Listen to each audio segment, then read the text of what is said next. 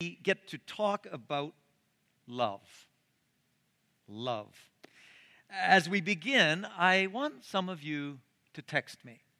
I'm not asking you to text me loving expressions, but I want you to finish this phrase I love, finish the, finish the statement, fill in the blank. Okay? Ready? Now, there's risk with this because this could be overwhelming. So I don't want you all to text me. I don't know how you're going to figure out who does and who doesn't, but um, there's the number. Text me. I love, fill in the blank, go. First thing that comes to your mind. Oh, whoa, whoa, whoa.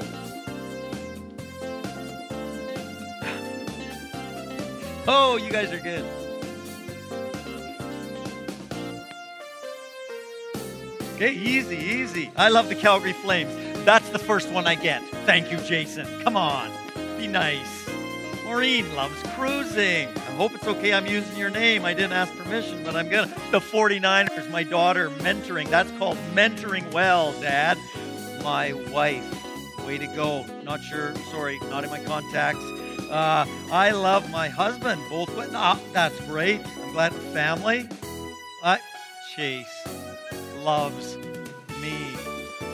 Wow. Made my day. I love to read. I love God. That's very good. I love sunshine. Isn't that nice? We're getting some of that. I love how the Oilers, Jason Copan said something bad. Bad. Okay. See the variety? We use this word. I love everything from grandma to ice cream. And in the English language, we know when we apply it that the depth of that love is different from object to object or maybe even person to person, although as a Christian we're to love everyone, right? Well, I want us to read again our Bible foundation for this vintage faith study. 2 Peter 1 1 to 9. Listen as I read from the New International Version, is what we're using in this uh, study. Simon Peter, who is writing, a servant and apostle of Jesus Christ, to those who, uh, through the righteousness of God and Savior Jesus Christ, have received a faith as precious as ours. Grace and peace be yours in abundance through the knowledge of God and of Jesus Christ. Uh, relational knowledge, not merely intellectual knowledge. Grace and peace be yours in abundance. Sorry, read that already. His, let's go to slide five. His divine power, this is good. His divine power has given us everything we need for a godly life through our knowledge of Him, who called us by His own glory and goodness. Through these, He has given us His very great and precious promises, so that through them we may participate in the divine nature having escaped the corruption in the world caused by evil desires. For this very reason, make every effort to add to your faith goodness, and to goodness knowledge, and to knowledge self control, and to self control perseverance, and to perseverance godliness, and to godliness mutual affection, and to mutual affection love. All those other ones we've dealt with in past weeks, and you can go online and listen and catch up. For if you possess, verse 8, for if you possess these qualities in increasing measure, they will keep you from being ineffective and unproductive in your knowledge relationship with Jesus. Verse 9, but whoever does not have them is nearsighted and blind, forgetting that they have been cleansed from their past sins. Aren't you glad you don't have to earn your salvation? Or maybe you thought you did. Maybe you think that you do. And so you're not willing to go there if it's all on you. Maybe you thought a relationship with Jesus or an eternal place in heaven hinges on your performance, on your level of goodness. And so you, you, have given up on that. Well, I want to stress what we've said numerous times in this series. That the, the, the make every effort phrase in the passage that we just read does not, does not refer to us having to earn our salvation, but rather it's about, it's about what it takes effort. What it takes to grow our character in cooperation with the work and the power of the Holy Spirit, of course.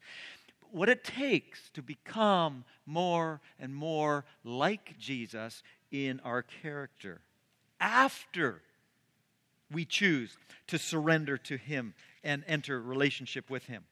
It's about it's about adding these Christ like characteristics to our faith, which we already possess by a gift of God's grace. Just to be clear, just to be clear, we are not teaching a works oriented salvation because Jesus and, and the whole New Testament does not teach that. That's an important message. And some of you, you've been around and you've been a Christian a long time and you've been, you've been here for, uh, you know, maybe most of the weeks of this series. You get, okay, Marlo, we get it. It seems redundant. But I mean, if you think about it, you probably know many people, as I have talked with many people over the years. They think that this is the way to gain salvation. I got to do better. I got to be better. It's the whole do versus done thing.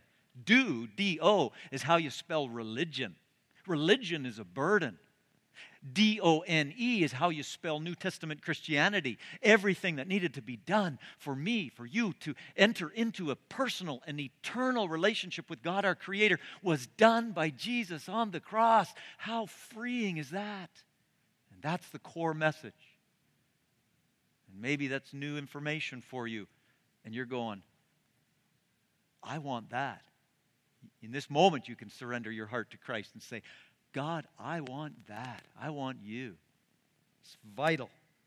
And so, we are, though, after we are in relationship with Christ, after we choose to become a Christ follower, a disciple, a, a learner of Jesus, then we are to add to our faith love. Well, what kind of love? Our culture defines love in many ways, doesn't it? We see it in the movies, many warped definitions of love. Very sadly, sometimes we see uh, a, conditional uh, definition of love in the lives of people we know uh, through comments that they say, like, I'm not getting my needs met in my marriage anymore. So they think that's their out. Or, I, I fell out of love. Even the phrase, I fell in love, if you can fall in, you can fall out. Or, a comment like, I met someone who loves me better. We hear definitions of love. Of course, we hear uh, culture's definition of love in song lyrics. Uh, song lyrics. Uh, many times, songs that we sing along to or play our air guitar to when we're in our car. That steering wheel, the bottom of it there is just, it worked. Who would do, who would do that? That's crazy. But anyway, take a look at these. Remember when we used to listen to these? Some of us? Some of us? Some of you are going, What are those? What are those? And some of you are going, cassette tapes. Give me eight tracks and I'll talk to you about quality. I mean, mm, just raw, raw, eight tracks. You even get the pause in the middle of the song sometimes. Remember that? To, to catch your breath. anyway, love defined in our culture through Billboard.com, top 50 love songs of all time. A few I randomly selected. Help me, help me finish this title. You lost that you guys are good, yeah? Righteous brothers. Not sure how righteous they were, but back in 65, they sang that. Uh, how about this one? Justify my love. Really, Madonna? That's what we have to do? Just justify love? Definition. Definition of love, right?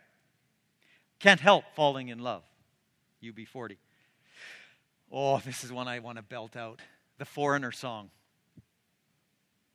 Anybody? Come on. What? There you go. Sing it. Sing it with me. I want to know what love is. That was really bad. I didn't even practice that. No, you need to know I didn't practice that. Okay? Um, finish this title. Finish this title. Oh, yeah, nice. okay. Uh, what's love? Oh, that's so sad you know that so quickly and the Partridge Family classic. I think I love you. Was that Partridge? But what am I so afraid? Nice one, Miriam. Impressed. But I think I love you. Definition of what love can be in our culture. How many of you have heard of the Teddy Bears, uh, 1958? Come on, put your hands up. The Teddy Bears. Anybody?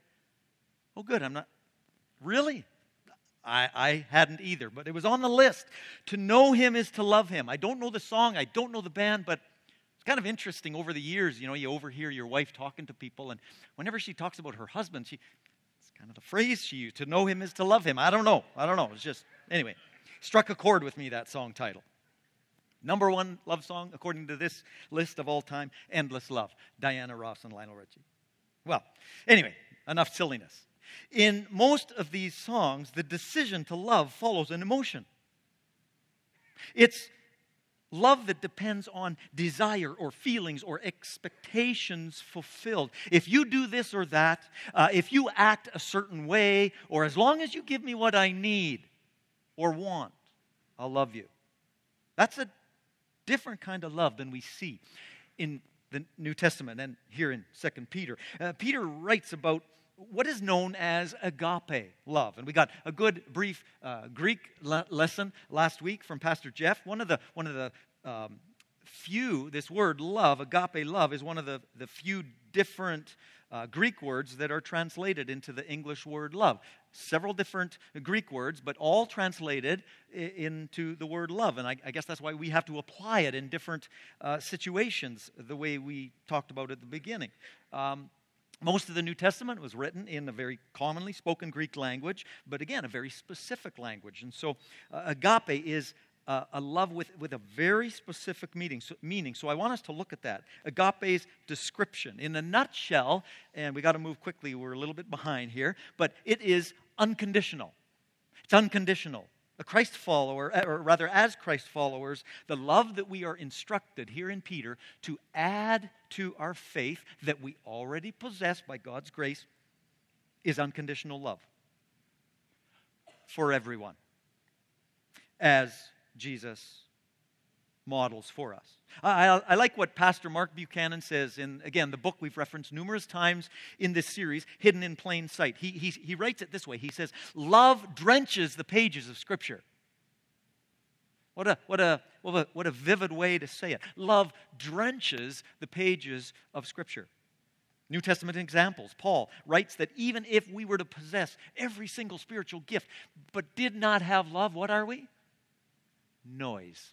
He says a, a clanging cymbal. Peter writes that above everything else, we must love each other deeply. John says it this way Let us love one another, for love is of God. And everyone who loves, and that the word agape there is God's kind of unconditional love. Everyone who loves that way is born of God and knows God. You actually know God. That's proof and then Jesus kind of says the same thing, or Jesus said it first, actually. Um, he said in John 13, By this you will know that you are my disciples, if you have love for one another. Seems to be a challenging ask, doesn't it? For us to consistently, throughout our lives, love that way. And, and it is, it's tough at times. But we have a role model, we have a helper to make it possible. And we'll, we'll use this next slide your, as your memory verse this morning Romans 5 8. God demonstrates his own love. His own love, which is an agape love, unconditional love, and that's the word there. Uh, God demonstrates his own love toward us in that while we were still sinners, Christ died for us. Write that down that passage, mark it in your, uh, in your smartphone uh, Bible app, and, and memorize this good verse. It's a good reminder. The source of the love that God calls me to show is God Himself, and He resides in uh, us who are Christ followers, and so His Spirit is able to um, help us love that way. And of course, it's a, it's, it's, a, it's a growth curve, right? We're all on that. The love that God shows us and that he says we are to display is a love that, that chooses to love even when we don't feel like it. And if you've experienced God's love through the forgiveness of Jesus and claim to be a, a, a, his follower like I do, then, then unconditional love must be a characteristic of our lives. Is it always? No. Is it always of mine? No. God calls me to that beautiful ideal, and we're moving that direction, right? As we trust Him. Even to take it a step further, I'm loved when I'm not loved in return. Okay? Unconditional love, agape love, can still kick in, can still be lived out. I'm able, by God's power and grace and love in my life flowing out, I'm able to love those who may be deemed undeserving or unlovable. Take it another step. Take it a step or two deeper. Agape chooses to love even when it's betrayed. Okay, Marlo, easy, easy. Hmm. It's agape love. Or even when it's rejected or mistreated. And don't misunderstand, that does not mean that you lay your heart and your life exposed again and again and again to be abused or mistreated. There, there are toxic relationships that sometimes require a departure from that environment, okay? However, the love of God, the agape love of God, can still fill, and God wants it to still fill our hearts with love for people who have broken our hearts.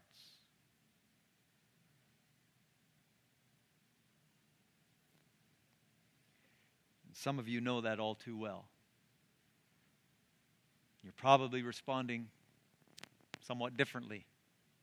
But I want you to think and look at the scripture today on this.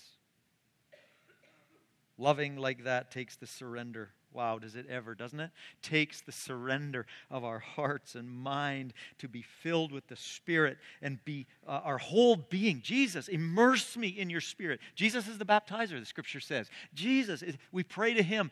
Jesus, immerse me in your Spirit, in your love. It's the only way that I can live this out. To quote the theologian Huey Lewis, since we're on the music topic, that's the power of love. God's power.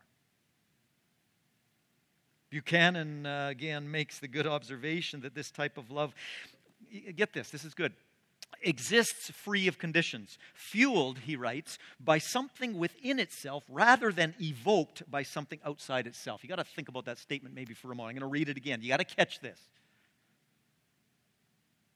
Love, this kind of love, exists free of conditions, fueled by something within, or someone, maybe clarifying, within rather than evoked by something outside. In other words, it's an unprovoked love, he writes, which is an interesting and maybe even a bit of an odd uh, way to phrase it, isn't it? We, we use the word unprovoked most often to refer to something negative, like uh, that was an unprovoked attack. Well, Buchanan brings to our attention this word in, in the context of love. He says, You never read, there was John Doe minding his own business at the bus stop, and along came a group of philanthropists who blessed him with an act of unprovoked love. Uh, it's not the way that that word is, is used, and yet it fits.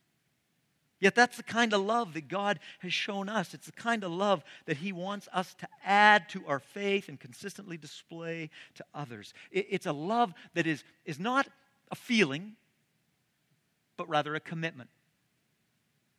Feelings are good sometimes, some of them. Feelings come and go.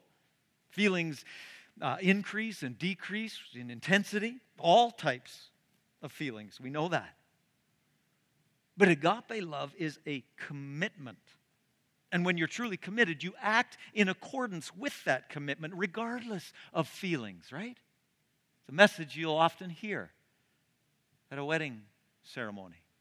And it's an appropriate message. And it's an appropriate message for every day of our lives as Christians. That's agape described, defined. Secondly, I want us to consider what agape does. Agape acts. Agape acts. 1 John 3 17 and 18. If someone has enough money to live well and sees uh, someone in need but shows no compassion, how can God's love, and agape is the original word used here again, how can God's love be in that person? In other words, if there's no action. And then verse 18, John nails it. He just says, Dear children, he still loves them, but he's just, let's not merely say that we love each other. Let's show the truth by our actions. Key phrase, verse 18. Let's not merely say, we all know, we all know, it's easy to talk the love, right? But what happens when, well, whatever the situation, you can think of it because some of you, you're living it. God is the one who, who, who has brought, the only one who can help you love the way you need to love in whatever that situation is. John says, let's not just say, let's, let's not just merely say, let's show. Showing is the Christ like way. Not, not just saying, showing is the Christ like way. It's the, it's the people encouraging way that Jesus calls us to. There's a story in this in the same book I, I referenced, and Mark Buchanan tells it about a, a school in Brooklyn, New York, a school for children with learning disabilities. And on one occasion, the father of one of these young students, named Shea, spoke at a fundraising dinner for that school. And he began by, first of all, thanking numerous people that were there. And, and then he shifted gears and, and kind of startled everyone with uh, an anguished question. He said, Where is the perfection in my son Shea? He said, Everything done in heaven is done with perfection, but my, my child cannot understand things like other children do easily. He said, Where's the perfection in that? And the guests at that dinner that night sat silent, maybe a little awkward.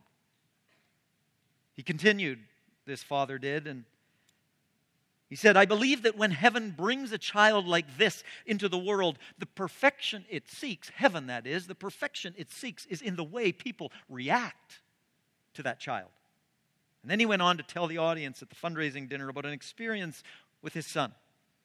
He told them that one day he and his son Shea were watching a group of boys uh, play softball. And, and young Shea wanted to, wanted to get in the game. He, he wanted to play, and his dad, oh, no, you know, no, tried to, tried to downplay it and whatever. And, and so, so finally, without relenting, Shea was saying, I want to, Dad, I want to go, I want to play. And so eh, dad went over eventually and spoke with one of the, one of the team members, one of the boys. And, and, and at first, that the boy was unsure, understandably. And then soon after, a few seconds after, he just kind of shrugged his shoulders and said, Well, we're behind by six runs and it's the eighth inning. Why not? Why not? And he told his friends, and and uh, he he can play he can play uh, short center field, and you know what? We'll even let him bat in the ninth inning. Dad went back to his son, and his son, of course, was ecstatic. And so Shea uh, shuffled out to his position and stood there. Got to the bottom of the ninth inning and this team had closed the gap and were only behind by two runs with bases loaded. And guess who was up to bat? Shea. They, they needed a home run to take the lead, and they could take the lead. They would take the lead with a home run. Only problem Shea, that, that bat. What do you do? Well, the boys grouped up to confer about this dilemma. And finally, they came back and the dad, dad said to those people at the dinner, he says, To my amazement, the boys handed Shea the bat. He stood over home plate, clutching the bat awkwardly, and the pitcher from the other team did a very remarkable thing. He stepped forward a couple steps and, and lobbed an, an easy ball over the plate, and Shea swung wildly and missed wildly. And, and then one of the boys from the batting team, from his team, came behind him, kind of showing him how to, how to clutch the bat. And together they, they held the bat and waited for the next pitch. And again, the pitcher lobbed an easy ball, and the two of them together bunted the ball successfully, and it rolled right to the pitcher. And all the players were uh, from both sides by this point were shouting for Shea to run to first base. And he shuffled along, and the pitcher picked up the ball. Could have obviously easily thrown him out, but, but he, he threw it wide Shea made it to first, and the players are screaming, screaming for him to go to second base. And, and this time the outfielder picked up the ball and, and, and attempted to throw him out at second. And he came around second, and again the cheering continued for Shea to get to third. And he did so as the ball rolled past the third baseman. And then there was home plate, and everybody's cheering, Go home, go home. Home plate was in sight, and everyone was behind him. And he ran down the baseline and he, and he stomped on home plate as the ball came bouncing in behind him. The boys, they all cheered and they, they, they hoisted Shea onto their shoulders and paraded him as a hero. that day, the father speaking at that fancy fundraising dinner said, That day, those 18 boys reached a level of heaven's perfection.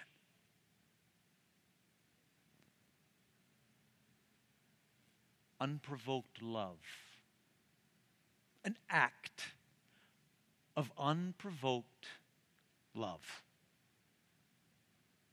And the difference it can make was experienced. I'm sure that most of us want to live that way. I believe that. Very few would say, I, I don't want to live that way. We want to live that way, displaying unprovoked love. And as Christ followers, that's what we're called to to reflect Jesus and his love for everyone in this broken world. So here's a way to frame the application question this morning. For whom do you need to display or commit an act, commit to an act of unprovoked love? For whom do you need to commit an act? For whom do you need to commit an act of unprovoked love? Sorry. Who? Then what? Even just one idea this morning is a step forward to, to changing what often is, and I put myself in this category, uh, uh, one little step, one little idea, one name, one, one specific thing that God might bring to your mind, or you, you knew it already because God's spoken to you about it. He's dropped that thought in your mind of, of how to love that difficult person or wh- whoever it might be. But but stepping, a, a baby step this direction to, to create a new habit, maybe, to help change our habitually self centered way of living. So, who is it? Who, who is it that, that you have natural disdain for? Who comes to mind? What category of people do you have thoughts about that you wouldn't want your children to know? Could, be a part of this. You see, agape love, agape love outmaneuvers those natural feelings of contempt. Agape love it reverses it, it, it, reverses the apathy that can so easily settle in and keep us from doing what we know God wants us to do as Christians, and that is to love in unconditional ways, in ways when we know that we're not going to get anything back. So, close this message and this series today with this question to help us follow through on, on applying this. For whom do you need to commit an act of unprovoked love? That read better, didn't it? Who? We're going to pause in silence for a moment to give the Holy Spirit an opportunity. And I believe He will speak to some of you, maybe many of you. And I'm hoping He'll speak to me. I'm open in these moments of silence as we close to give the Holy Spirit an opportunity to bring someone to our mind or something specific He wants us to do. And then I, I, want you to write it down. I want you to take mental note of it and maybe physical note. I want you to set a reminder in your smartphone for the. If, if, if you feel like the Holy Spirit whispers something to you in this moment, let me encourage you to put that in your smartphone as part of your wake up alarm so you will see that that's the thing you need to start your day with in thought and prayer. Can I suggest that? I, I do that sometimes, and so it's just an idea. Let's pause in prayerful silence.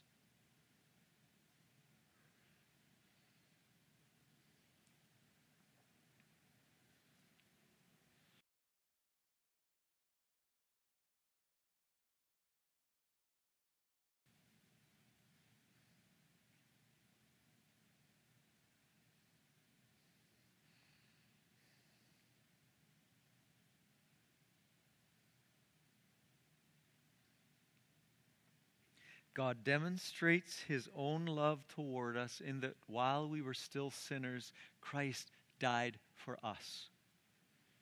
Maybe this morning for you is the morning, is the day when you, possibly for the first time, realize that. Realize and recognize how much God loves you and how much the trajectory of your life in self centered or sinful living will, will, will, will take you further and further, and for eternity even, away from the God who created you for so much more. And today, you're saying, Today's my day when I respond and open my heart to God's agape, unconditional love. Because I don't have to do anything to earn it. He wants to deposit it in my life and my heart right now and I receive it, and I come into his family by his grace, and he's the forgiver of my sin, and the leader of my life, and my best friend, and I walk through this challenging life at times and into an eternity secure for me, that I can know for sure now that I'm in eternity with him in heaven because of what he's done, because of the gift he's given me. This morning, if that's your desire, I want you to, I want you to pray. I want you to tell God. Say, God, that's what I want. That's all you got to say. God knows.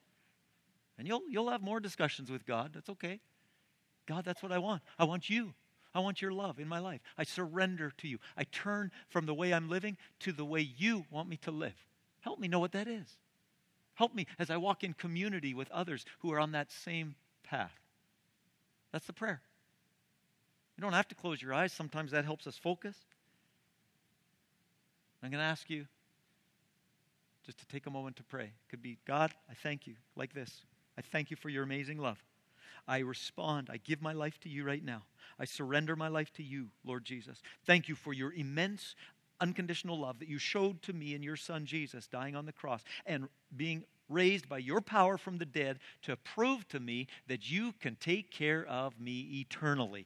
Thank you for that gift. I receive it now by, by just choosing to trust you and trust what the Bible says that I can receive this as a gift from your gracious heart and hands. And I want to walk with you all the days of my life. In Jesus' name, amen.